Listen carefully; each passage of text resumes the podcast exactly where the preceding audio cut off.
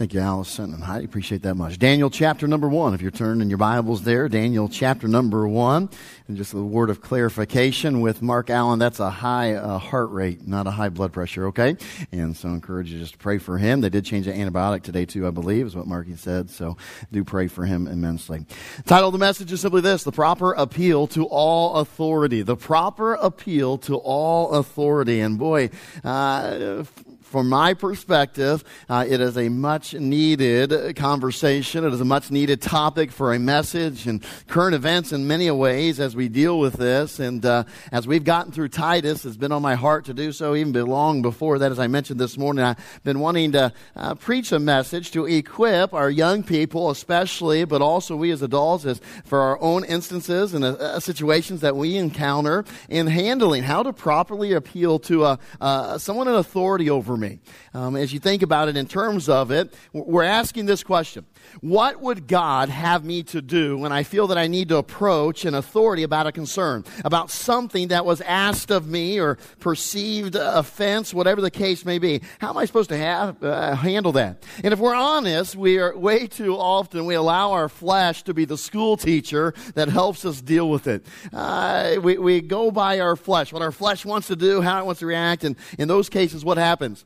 those appeals go uh, not so very well. When our flesh run, runs away with us, when it controls us and governs how we approach an authority and, and uh, uh, kind of runs away with us, going to put it that way. When we don't handle the situations well uh, and how we act or how we react, um, and we decide to react in the wrong way. In other words, we can get angry, we can get mad, we can uh, uh, just uh, undermine them, we can attack the authority behind their back instead of appealing to them face to face. We can do all sorts of things. We all know it. We've all seen it, whether it be workplace or in the home, uh, maybe between a teenager and a parent, whatever the case may be. And, and you've seen it in all kinds of places where there's authority. If we don't handle that right, in essence, if we make the decision to not handle it biblically, the problem is this it, like every other decision in life, has consequences. Has consequences. And no doubt you, as I have, have seen it maybe in the workplace or again another place where it negatively affects someone's future and in many other areas. No decision is without consequence. And as we understand, the decisions of today are the determiners of tomorrow it's good as we start this, and I think we're going to come at a very robust um, perspective on this topic. First thing we've got to understand, remind ourselves of this truth. There's no one that isn't under authority. We're all under authority one way or another, and certainly that's God, but even beyond that, we're all under human authority one way or the other. From uh, the, uh, the moment of being a child onward throughout life, we find ourselves under authority. Sometimes, in response to that truth and that reality, some people say, "Well, you know what? Um, I, I'm I, I don't want to have any kind of boss. So when I get older, I'll run my own business. I'll be my own boss." All that means is this: you may be a boss, but you've got hundreds of others. They're called customers, and sometimes they can be the worst bosses. Amen. So I mean that's reality, right? I mean, so we try to maybe get out from under, but we're all gonna we're all under authority. We we do have authorities in our life, whether that's school, the workplace, or church, or even the government. And this is what we do know: we know that all human uh, that with human authorities that all humans are perfect, and therefore all human authorities are perfect. No way. No, they're not, are they? I mean, I, if you're perfect, I'm going to put you in authority. Amen.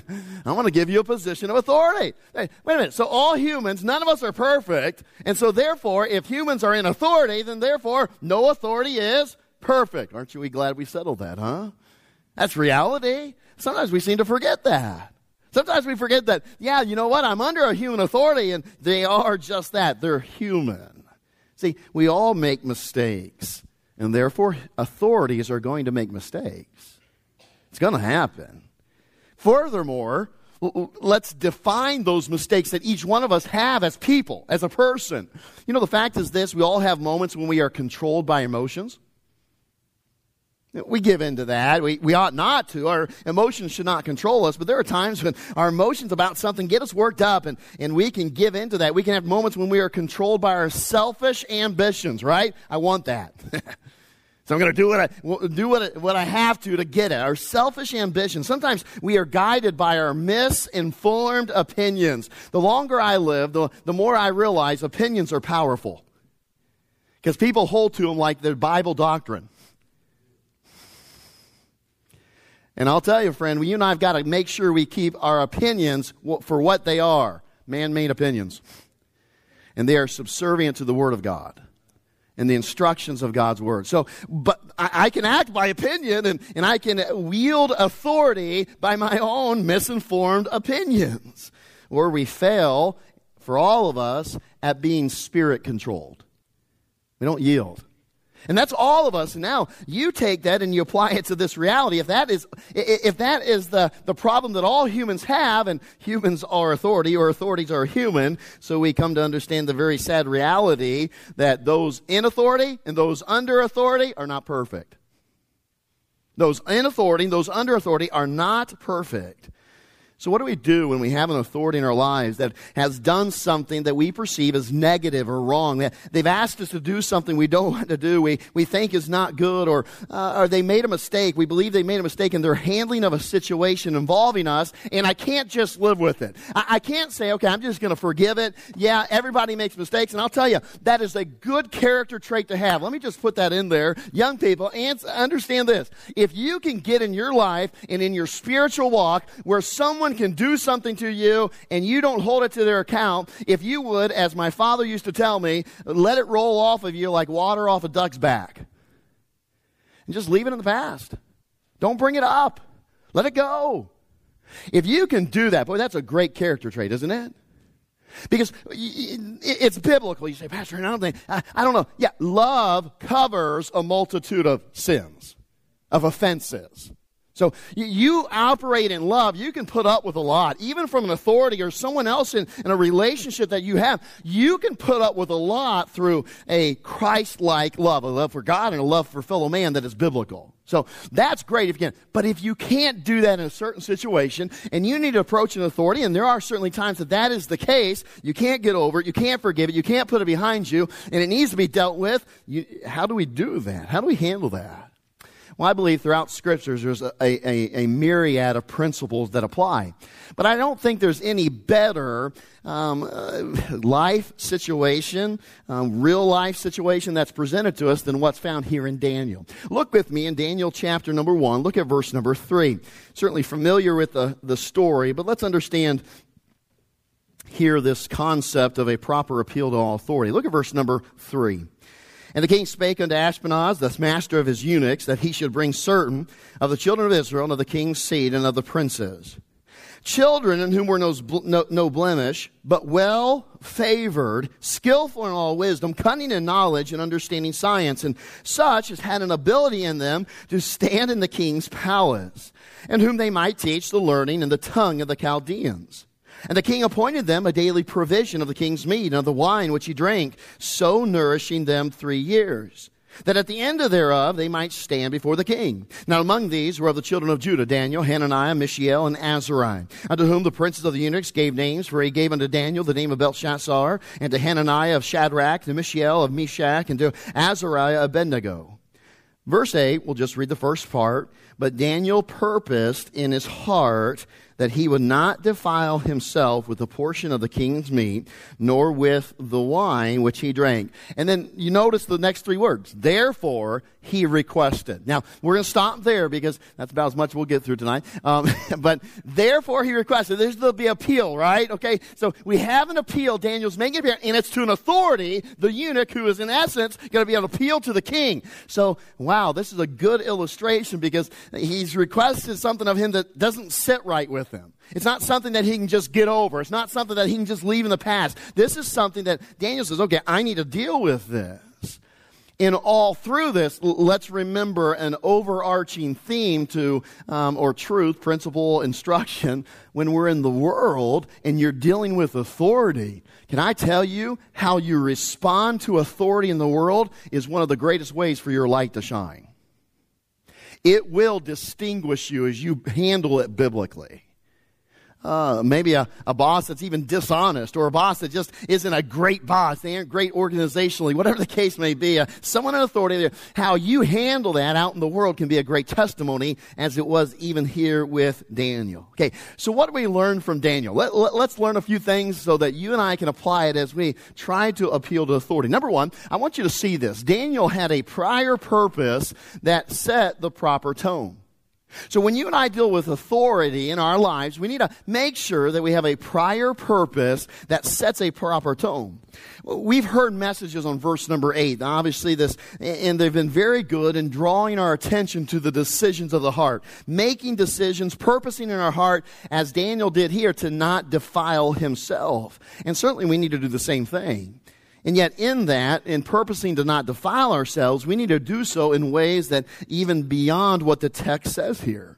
May I submit to you this in dealing with authority? We need to purpose to not defile our reputation and interaction in the eyes of the authority if you'll notice something about Daniel, he has a testimony, a reputation of being well favored. He has a testimony of, of handling things well. In fact, we'll look at verse number uh, nine. He's in favor with the, the, uh, the eunuch and so forth. And boy, throughout the book of Daniel, it is a story of Daniel being well favored, having this reputation of, of having a good interaction with the, um, uh, the person or the king, the, the leaders in authority. And I think it comes from this reality, I believe. In fact, I know it does. It, it, comes from this purposing. But here's the problem. You know, from the early stages of life, from the, uh, from the very first no that we say to our mother, our flesh wants us to be a rebel. Our flesh wants us to be rebel. Now, let me just inter- interject something here because here's an issue that we face today. Okay? The problem that we face today is this. There is a whole lot of philosophy and teaching out in the world that appeals to our flesh. Get it? Whole lot of teaching and philosophy, a whole lot of thinking, thinking, a whole lot of reasoning that's out there that you'll get from different people, you'll get from different sources in the world and the culture, and certainly Satan, the root of it, that appeals to our flesh. And here's one of them. Okay, the fact is this: the Bible says that the heart is desperately good, wicked. The heart is desperately wicked. There's no good thing that dwelleth in me. Can I tell you, the world hates to hear that truth. And you and I can buy into and say, no, wait a minute, Pastor Henry, you said I'm a rebel since I'm a child. I'm not, I, I don't think I classify myself as a rebel. Hey, hate to break it to you, you're rebel. Your flesh is a rebel. Your sinful nature is a rebel. You are disobedient if you follow the human flesh, the fallen sinful natures we saw this morning. We are naturally rebels. Be careful. Some of us have bought into the world, and I'm, I'm, I'm really just a good person. We aren't. Our hearts are desperately wicked. Now, the good news is Jesus Christ comes along and praise the Lord for the change he makes. But in me, I'm desperately wicked. I am naturally a rebel.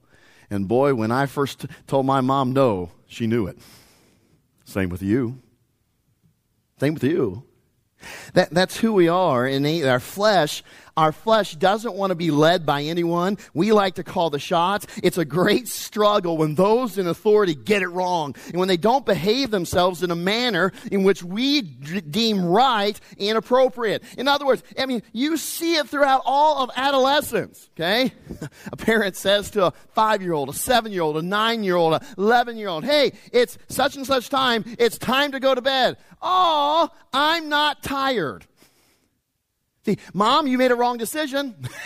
mom, you don't have the right details and the right facts. You've made a wrong decision. Isn't that amazing? We've rebelled. It's a demonstration of the rebellion that's in our heart. Here's someone who's entrusted by God as an authority to lead us, to guide us, to direct us, and we're rebelling against it. Maybe we put it this way. You see the statement here. And the fact is that in our flesh, before salvation, we have embraced the rebel mentality of our flesh. And before you say, no, Pastor, I never did that. Hey, my friend, you ever said no to your mom, you did. If you ever did your own thing instead of doing what an authority in your life said, you did. Now, here's the problem with that. If I am naturally that by natural sinful fallen flesh and, and, nature, after I'm saved, we've got a problem. We've got a war going on, and it's working against me. That is my new nature in Jesus Christ. It's working against my new creature that I am, new spirit found in Christ. And so, from the moment we're saved, uh, there's even a greater struggle um, because up until that point, guess who's been in charge? The rebel. I made decisions by what I want, what I desire, what I like. So the rebel has had free reign, if we might describe it as such. We may mask it, we may hide it well, and there may be times we come under authority, but reality is, before we come to know Jesus Christ, boy, uh, I have yielded myself servants into sin. That's part of this flesh and uh, being a rebel. We embraced it, and the fact is, even after we're saved, it still wants to be embraced. That's why it's so important. Here's the, here, here's the meaning or the purpose behind it. It's important that you and I purpose right now to, in our lives not to be a rebel. We ought to make up our heart and our mind not to be a rebel. Put it this way we ought to set the goal uh, as the same thing that God's goal would be for my life. That I am to give honor and obedience to those in authority over me, that I am to humbly live peaceably with all men, and that I am to reflect upon my Savior well, whose name I claim. See, that ought to be my goal. And so I'm going to deny the rebel. I'm not going to live unto myself and please that old flesh. I'm not going to be the rebel that wants to still rule and reign. No, I'm going to live with this as my goal. I love this verse in Romans chapter number 12 and verse 18. It says, If it be possible, as much as lieth in you, live peaceably with all men. You know, and there's some stinkers of Christians who say, See, Pastor, there's an out in that verse if it be possible, as much as life is. Hey, boy, that verse was written because God knew who my boss was going to be. God knew who this person in my life was going to be. Do you realize? Hey, l- let's tie it in with other scriptures. I can do all things through Christ, which strengthens me. All things are possible with Him. So uh, think of it. I can live peaceably if I if I plug in to the power of God, to the Holy Spirit's guidance and direction of my life, the power of God's word. I can live peacefully with just about anybody. It may take a whole lot of humility. It may take a whole lot of purposing ahead of time. Boy, I, I can get along with them. Doesn't mean I have to always hang out with them. Doesn't mean I always have to make sure that I'm, but the reality is I, I can live peaceably. And so it is true with even those in authority. You know what's interesting in, in there in Romans chapter 12, verse 18? The verses before and offer and after, excuse me, say this, recompense no man, to no man evil for evil. Afterwards, it says uh, simply the idea of provide things honest in the sight of all men. Some, some good practical reality of how do I live peaceably with men. See, we are naturally rebels and we want to go our own way. We want to do our own thing. You need biblical proof of that. You know the verse. Isaiah chapter 53, verse 6. All we like sheep have gone astray. We have turned everyone into his own way. Yeah, his own way. We want to go our way. We want to go our path. And you know, it's interesting. Uh, the Bible twice over in Proverbs says there's a right, there's a way that seemeth right unto man, but the end of that is death. So we like to go our own way. And even though it leads to destruction and death, we like to go our own. We are, we are rebels. We must, as believers, die to that part of ourselves and purpose not to give ground to the rebel mindset and attitude that is flesh driven. And may I say this, don't miss it. It is sadly encouraged by our world and Satan serving philosophies. Okay, so let's put it in context. Now, the culture in which you and I grow up, are growing up, living in, is this. They like to say this question authority. It's funny, we didn't read that in the scriptures. Question authority. No, no, no, wait a minute. Daniel didn't question. Daniel just "Hey, um, I'd like to make a request, and yet he had already set a proper tone of saying, okay, I, am going along. I, I, have a great attitude and a great, I, am not going to be a rebel. Daniel didn't, wasn't known as a rebel. He had set a great tone by which to approach the authority. See, such a thought, a question of authority, it's a common catchphrase that is bantered around, has become a rallying cry among flesh driven generations, and see any authority as a yoke to cast aside, to be rebelled against. And it's not just this generation. Every generation has folks in it. The more we give in to the devil and give place to the flesh, the more you're going to hear things like this. Need I take you back to the 70s and 60s? Rebellion, questioning authority. It's nothing new. In fact, it started in the Garden of Eden and even before that, didn't it? That's where it started. And so Satan's trying to get you and I to buy into it. Now, listen to me, listen to me very carefully. Here's one of the problems with our appeals to authority. We've allowed the world to inform us not only what authority is, what respect is, what, what my part is. Notice this. This was written, and I love reading some writings of the world to get what their thoughts and their minds are. Here's a collegiate author and someone who's in college, a young lady, and she wrote an article dealing with respect for authority, how to respond to authority, and how to interact with authority authority. Here, here was her statement from her article, and I think uh, she was dealing with what's the proper response to authority. Here's what she wrote. Isn't this interesting? One of our college students here in America, she wrote this. Yes, I question authority. Yes, I speak out. I disagree. I argue, and I do not always listen. And she was presenting this as this is a good way, this is how we interact with authority. May I just simply tell you, young person, don't buy into that garbage because you know what she just described? That's a rebel. That's a rebel. Doesn't listen, argues, disputes, and so forth. And I can guarantee you, by the tenor and tone of the article, and I can show it to you, you can tell this lady set out, she purposed in her heart to be a rebel. See, it's all about having a prior purpose that sets the proper tone. If you go into a workplace, if you live in your home, if you go into any place of authority and you set a proper tone, you know what? I'm not going to be a rebel. I, am going to do my best to honor and obey the authority God has placed in my life. My friend, it will go a whole lot better for you and you will honor God. Instead of an attitude as this, May I just submit to you that you take this kind of attitude, this pre existing purpose and decision of one's heart into the home, into the school, into the workplace, and you're going to set yourself up for problems and difficulties, and you will get a reputation as a rebel, a trouble causer, and a lightning rod for issues. Can I ask you, did Daniel have that reputation after his encounter with authority, this appeal to authority? No way. What happens to Daniel afterwards? Well, it's the opposite. He had a reputation of being humble, respected young man. He was held in esteem and favor by those in authority. And what happened to Daniel? He stood out for promotion. Talk about somebody who handled it right who went into this instance here where he had to make an appeal to authority and already he had set a good tone and he had a proper purpose in his heart and life to, hey, I'm going to handle this in a way that glorifies God. Boy, how we need that in our workplaces today. How we need that in our homes, between children and parents. How we need that in every place where there's an authority. See what's amazing about this, and I like it. What was David's purpose from the beginning, uh, beforehand, uh, sometime in his life before this instance? Did he have this desire to say, okay, whatever it takes to get promotion, whatever it takes to be respected by the authority, whatever it takes for me to be recognized and favored by. No, no, that was not his purpose. His purpose was this. Well, we know it. He had a conviction not to defile himself. That he was going to please God in all things. That he was not going to defile himself, whether it be the, the, the food and the wine of the king or his reputation sully it because of being a rebel. He's the guy that always speaks out and rebels against what's asked. No, that's not what you see here.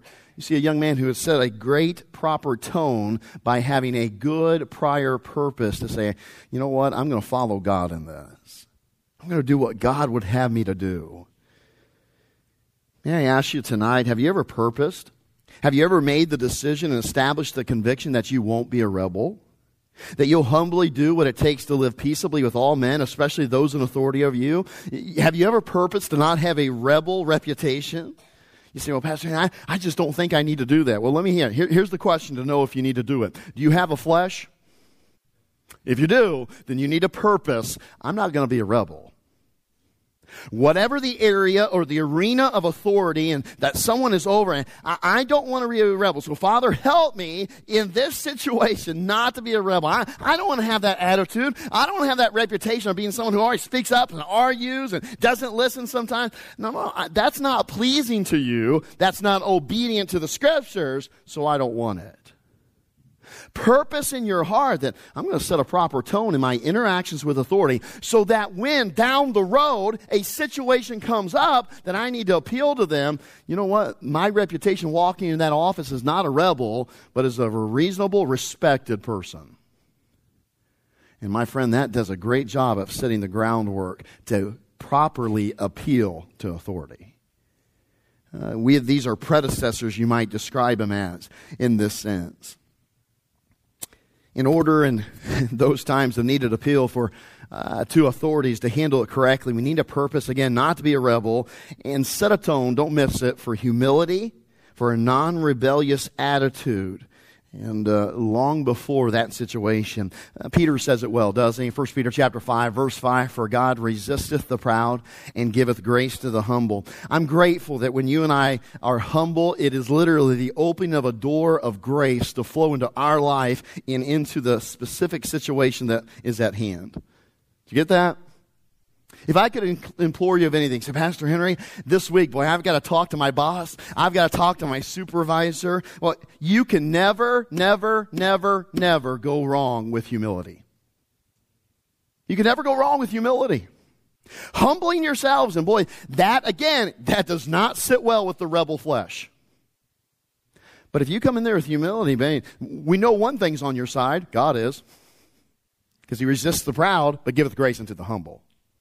Humble yourself. Hey, young person, you appeal to mom and dad for something, humble yourself. No matter the outcome, humble yourself. Notice it. We, look at verse number nine. Let's read there. Okay. Notice this. A great statement. Now God had brought Daniel into favor and tender love with the prince of the eunuchs. Man, that's great, isn't it? I love hearing stories of, of Christians who come and tell me, hey, you know, man, my boss really loves me. And what they're saying is, boy, they, I, am a hard worker. I, I respect them. I do right by them. And I, I love hearing those stories. And often those Christians are promoted and blessed in different ways. And when they have a question for the boss, the boss, yeah, come on in, sit down. What do you have to say? Oh, man, I'm going to take that into consideration. It is a respectfulness in response. That's what David here is, eh, enjoys. And we can say, oh yeah, God gave Daniel that favor. He worked in, alone in the heart and mind of the prince. I think that's true, but I think also, going back to even verse number four, David had set a, uh, a history. Let's put it this way, okay? Uh, not only, as we've already seen, are we to have a prior purpose that sets a proper tone, but number two, uh, this is true. We need to establish a track record of respect and support for that authority. We need to establish a track record of, uh, of respect and support. See, long before the issue arises, long before there's conflict on a perceived offense, long before there's a need for appeal, work at establishing a history of support and respect for that authority. Get behind them. Let them know that you're a team player that that authority can count on. See, I really believe that this prince in this story, and I think it bears out in what we do know, that he looked at Daniel, boy, he's head and shoulders above everybody else. I can trust him. If he comes to me with a question, boy, I can take it serious. I mean, you think in that kind of setting, you know what would have been easy for the, the prince or the eunuch to do? Get back over there and be quiet. I mean, Daniel was a captive. He was a slave. And yet, we see that he was well entreated and it goes back to the reality that David, I believe, or excuse me, Daniel had established a track record of respect and honor. He was already well favored, we read. However, you want to apply it and, such. So, what, how does that help us? Well, here's the reality. You and I need to let it be known that we are faithful to our task. We do our job, that we support the person that's in authority, those in authority, and we are workable. They ask us to do something. Sure, I'll do that. I'll handle that. Yeah, I'll be workable. I'll humble myself and be workable. Listen, these are opposite traits of the flesh and the rebel. And you can be assured that uh, Daniel had done this, going all the way back to 10, verse 4. He was chosen. He was appointed to this training. He was on the fast track to be a leader in the kingdom. He had a reputation for being humble, obedient, a respectful supporter of those in authority. And this was a forced authority in his life. Remember, these are the people who probably killed some of Daniel's family. They ripped him out of his house, his home, his homeland, his nation. He, they ripped him out, and this is the authority in his life. I don't think any of you can say that about your boss. The authority in your life. Yeah, literally ripped him out. I mean, this is who Daniel is dealing with. They captured him, They were well known for being cruel and barbaric at times, and yet he still, he still subscribed to the principle of Romans 13 that all authority is ordained by God. He set them up, God did, and our responsibility is not to resist, but to respect and honor. So we can safely assume and derive from verse number four that David had already established a track record of respecting and honoring, even supporting the authority of the prince.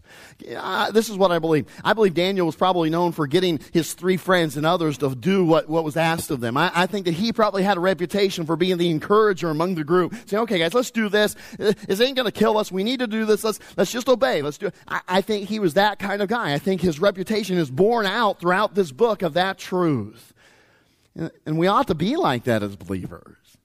We ought to have a reputation of the guy at the work, or the lady at work, or, or, or, the child at home that says, okay, mom and dad have said it, the boss has said it, let's just obey, let's support that, let's go along, let's be workable, not the rebel. And may I tell you, my friend, when you do that, that will set a tone, that will give you a little bit of a, a track record of respect and support that will now pave the way for you to have a good appeal to an authority. Isn't it amazing how people love to rebel against authority? They love to lash out of authority, like to speak bad, bad about authority, and then they want something from the authority. And here's the track record, boy. We've, we've, we've, we've, ran them in the ground. We've, we've been a, a, thorn in their flesh and we torn them down. We questioned everything. As that lady said in the article, I argue. I, I don't even listen sometimes. And then you want to make an appeal? I mean, really? Come on. And then what do we do? Well, that authority never listens. That's how we, uh, you say, well, Pastor Henry, there's bad, I get it, there's bad authorities out there, but there's a whole lot of flesh out there too. There's a whole lot of rebels out there. And you and I can be one if we give into our flesh. Daniel gives us a good example and a truth here that we need to take hold of. My friend, you take a person that does not show respect, a person that is always arguing and questioning authority, a person that shows very little support for the authority, and what grounds or foundation will they have for a proper appeal in a le- on a legitimate issue? What they're appealing may be perfectly good and right, but boy, they have no track record. They have no currency to spend, no track record upon which to be heard or given legitimacy for their cause to be heard. Now, listen to me. Let me ex- expose an error in the world's thinking. Notice this statement from the same article. And this is uh, a good picture of where much of the world is in their thinking. Here's the statement from the article Authority, same author, authority does not automatically earn you respect. Think about it for a moment. Because I would dare say this Many Christians have bought into that. I say, Pastor, isn't that true? Don't you have to earn respect? That is a great human statement, isn't it? May I submit to you this evening that God never said that? God never said that. In fact, this is what he says, and I think this is crucial for each of us to understand. This, as is stated here, as is held to and believed, is an erroneous statement. The New Testament, we don't find the word respect as we see it in, in use today and defined. In other words, you're not going to find it, it's in the King James, it's in the Bible there where it uses the word respect. But understand, it's not defined like how you and I define respect. It's used in a different way. In the scriptures, the word that we find that is eh, respect is the word honor. In fact, looking up 1828 Webster's dictionary most closely to what the translators of the King James would have had, uh, it's interesting. The word honor in the verb form, the very first definition, the very first definition of six definitions is this to revere and to respect. Respect. Now it's interesting, isn't it? Because in Romans chapter 13, we're told about giving honor unto authority. In, in, in Ephesians chapter 6 and verse 2, children are supposed to honor their parents. Now this is an interesting thing. Don't miss it, young person. Don't miss it, Christian. When we read the word honor, oftentimes it is defined as it is defined to respect, to revere. It is the idea of paying respect. And in these passages, you know what God says? God says, commands us to give respect to those in authority. To give respect. not to expect them to earn it, not to give it based upon their performance, not to make it predicated upon how they have treated me or whether there's been reciprocated respect. You see, we used to say, we often would say about a person, well, they're in a position of authority, and so we should respect the position. And my friend, I'll tell you, that's true. That is in keeping with the biblical teaching here. Is it hard? Yes! Get a president in the White House who you feel like, oh, he doesn't deserve respect. Well, I'll tell you, the presidency deserves respect. Whether it's Obama or whether it's Trump, position deserves respect. Now, we may look at it and we say, man, they just haven't earned it. Yeah, you're right. They haven't earned it. But God said, respect authority. Be careful, Christians. Somebody right now, don't buy into the world's teaching. Subscribe to the scriptures and the principles and truth that God gives us. Honor that authority. Honor your parents. Respect them. Respect them. It's interesting. That's what Daniel was known for. Here's one of the ways that God gave him favor in the heart and mind of the prince of the eunuchs. In fact, we would turn that, and I like this. This is a great truth that, that flies smack in the face of what the world says.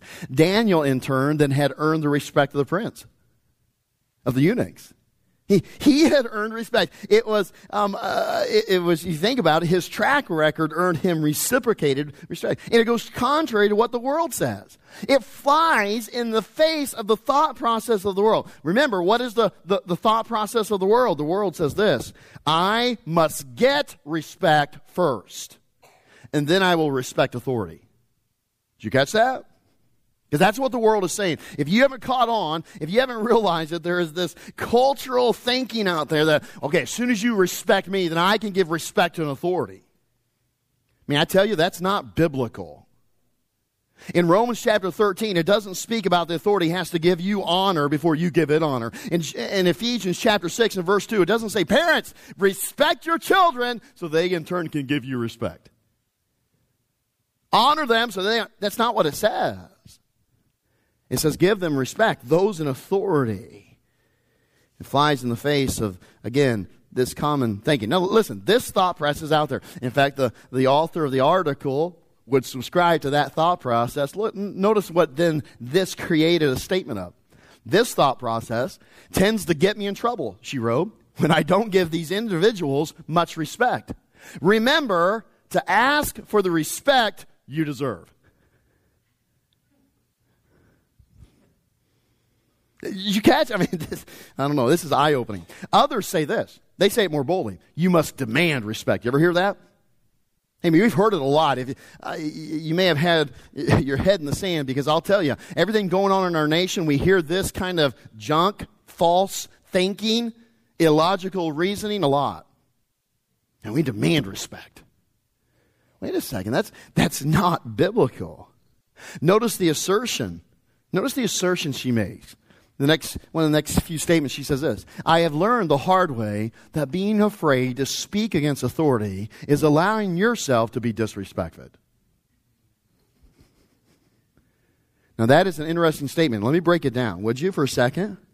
Because you can get duped by her misuse of words. Do you realize what she's doing? And I think this will blow open where this thinking's coming from. She has just equated saying this if I don't speak against authority, I am disrespecting me. Hmm. Who is the rebel all about? Me. Do you see how they've kind of twisted it? Do you see how they kind of change things? And, and don't, don't, uh, don't get caught up. Don't get duped by their misuse of words. She says this and writes, to speak against them. What she's writing what is true of the whole article, she's really saying to rebel against them. She described in the rest of the article to speak out against authority, to argue with them, to not listen to them, to walk out on responsibility when you feel like and you don't think you've been treated well. And she gives credence to saying, well, if you feel disrespected, the key here is this, and I want you to follow the confusing logic that is embraced by so many in the world. And Christian, be careful, don't embrace it. This is what they. This is their logic: to display honor and respect to one in authority, to whom it is due because they are in a place of authority, is an act of disrespecting myself. So we've turned this completely on our head. Oh, wait a minute. If I show you respect, then I'm disrespecting myself. Now, wait a minute. Where does that make sense? Who came up with that? I'll tell you who. The devil did. The devil did.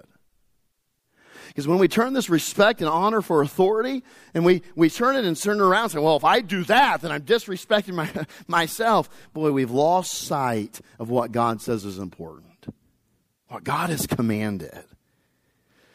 You see, boil it down, and it's all about me. And it's a lie that many have bought into. Now, don't mistake it. Some of you are like, well, Pastor Henry, shouldn't everyone get respect? Yes.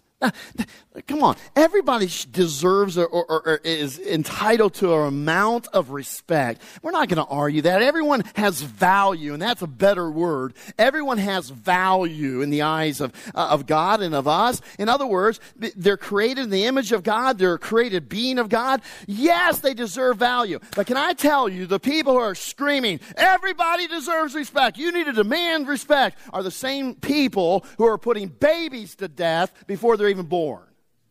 Where's the respect there? And they're going to fight very soon, and many are already behind the scenes to putting older people to sleep, to death, because they're of no use. Where is the respect? So don't give me this junk. Oh, everybody deserves respect, but we're going to turn around and kill babies, and we're going to kill older people because they're no more use to us. Listen, I'm not buying into the hogwash of the world anymore. We're not going to give in to them. We're not going to let them define and tell us, okay, this is respect for authority. We all, no. We can respect people. We can value people. You see, the fact of the matter is, and, and read through their emotional straw men, the things they put up to try to make us feel bad for saying things like that. Listen, they will play their cards, this idea about true respect, when it is convenient for them, when it is self serving I say this to be true because here's one of the last statements in the article. And uh, may I say, the, the author gets to the end and she agrees with me. Notice what she says. She wrote this I know respect is not defined as it once was. Thank you. But shouldn't it be more prominent as we truly embrace that statement? All men are created equal. And all the Americans said, Amen. Declaration of Independence. Yeah, that's it. May I tell you what they just done? They played a great game. She just made a great statement. She's trying to uh, kind of, what are they really doing? What's the world trying to get us to do? Well, it's a classical argument. It's a good admission if you can see it, because what do they want to do? Do you realize what their first desire is to do? They want to redefine what respect is. Did you catch that? She said it's already been redefined. No longer is honor and reverence. We're going to redefine it so that it means something more in keeping with what they like, what they feel good about. And that new definition then should be emphasized as we focus on the new definition, notice it, of everyone created equal. You see the application of it? So, so what they're saying, uh, uh, we're going to redefine what respect is, what it really means, and we're going to redefine in scope of all men are created equal. Gone is the reality of the Declaration of Independence, just establishing that everyone is entitled to liberty and freedom from oppression, and now we're applying that everyone is created equal. Do not miss it. Here's what it is. Everyone's created equal, so we shouldn't have any authority. That's what they're saying. They're saying, okay, if, if the authority deserves respect, I deserve respect. They should give me respect before I show them respect. That's literally what this is saying. Don't miss it. Here's the, the, the, bottom line. What is the world trying to come to? This. Number one, we really shouldn't have any authority that is as it used to be defined biblically. That, that's what they, that's what we're striving for. And may I just say it here? Okay all these candidates and all these people in America who are pushing for socialism don't like authority either. You get to the root of it, you'll find that to be true. Not only is it a failed, is it a, is it a failed economical system, but the reality is it has a whole lot of philosophies behind it that go against scriptures. Okay, so that plays into this. So we want to redefine it, especially get rid of the biblical definition of authority because we don't like it where the Bible says you need to respect authority, you need to honor authority, you need to submit to authority. Those things are, are gone. They're passe. They're no longer politically correct. we don't care about politically correct. We care about biblically correct. Okay, that's what we're getting at. And if you want to make a proper appeal at the workplace, at home, wherever it is, my friend, you got to understand what authority is, our responsibility in showing it respect. You know, number two is this is true. This is their desire. Everyone should have an equal voice. Haven't we heard that? Now, here's the real the reality of what they're saying, and that sounds good. Yeah, we should listen to the downtrodden and so forth. What they're really saying is this: everyone should have a say. Not just a voice. It isn't just you should listen to us. It's no, no, no. We should determine policy. We should determine definitions. We should determine things. They want to be a determiner, not just to have their voice heard. So understand that. See, somebody marches into their boss's office. Hey, I deserve and I demand to be heard. You know what they're really saying? I want to say how things go around here. Very seldom are they simply saying, Hey, would you just listen to a, a thought and opinion I have, and I just want to share something with you? no, no, that's not what they're saying. I demand to be heard. I demand to have a voice in this place. I demand. What are they conveying? Well, I want to say. I want to help determine things. I want to have authority. Notice in number three, notice this statement. The opinion, the desires of someone in authority is no more important or worthy of value than mine you have to listen to me. What does it breed? And, and, young people, I want you to get a hold of this because this is the world we live in. See, when we don't get our way, what do we do? We get into sit down protest. We take over buildings. Is that the proper appeal to authority? Oh, yeah, God in heaven is like, yeah, you go. Really? Because that's not scriptural. See, there are ways, the Bible says this let all things be done decently and in order. Who gets to determine the order? The one who ordered the entire universe. God does. So let all things be done decently in order. Notice this last one and we'll be done. Notice it. For an authority to demand that I obey or follow them is an offense to my personal esteem and value. It's a disrespect to myself. That is the mindset. You may be saying, say, Pastor Henry, I, I don't know. Hey, listen, I am not crazy here. This is exactly the culture war that we are in. There is a war out there, whether this is going to be deemed outdated, irrelevant, and of no use. Or we're going to fight and say, no way, we're living by the book. We're going to follow God in all things and even the, the little minutia of the life and how I'm to appeal to an authority and so forth. You know, the fact is this it's affecting the world around us. It's affecting us as Christians, our most basic understanding of respect, of authority, and my interaction with the authorities in my life. And I love Daniel. Why? Because he got it right. He first set a proper tone by purposing not to defile his reputation and that of God, by not giving in to his flesh's tendency to be a rebel. It would have been easy for Daniel to be a rebel in that sense. I mean, they, they killed family, they took him captive. It would have been easy. And yet he went around to establish a track record of respect and support that in turn produced a reciprocating respect. Hey, young person, may I just leave you with one thought tonight and we're done if you want to earn respect as someone under authority, start by obeying God and give respect. Give respect. And my friend, as you do that and you put a, you set a proper tone and you, you get a track record behind you of supporting and encouraging and following that authority, my friend, that will be reciprocated. And my friend, don't forget that God gives grace unto the humble. We'll pick up next week with a little bit more practical of how to do the appeal. In other words, how to approach that, that person in authority. Father, we thank you so very much for your word. We, we thank you for you helping us through your and exposing, Lord, the, the carnal mind, the fleshly mind, the worldly mind. Father, I'm thankful that you have given us instruction. And Lord, may we be constantly on guard. May your Holy Spirit guide us and direct us as we attempt to maintain biblical definitions of words, maintain the biblical way of addressing authority and coming underneath and submitting to it. Lord, I pray that you would challenge each person here to think on these things, to search the scriptures, to make sure that we are in compliance to your way and your word. Father, help our young people to have a right attitude Lord, help them to reject their flesh's desire to be a rebel and to kick against the pricks of authority. Lord, Lord, help them to learn to submit themselves and to respect and to support authority. And may they see that in that you will bless them and be gracious to them. Father, help us to continue next week to learn much from Daniel and how we are to uh, do this proper appeal to authority. Work in our hearts and our lives. May we be examples to those we work with. May we be an example to those all around us. And Father, even in the family, in the home, the, uh, the church, the, the workplace, this Christian school, whatever the case may be, may we follow the dictates of your word and may we shine brightly for you. Father, we look forward to the day that we'll be in heaven with you when all the world and its philosophies and its thinking will be long gone.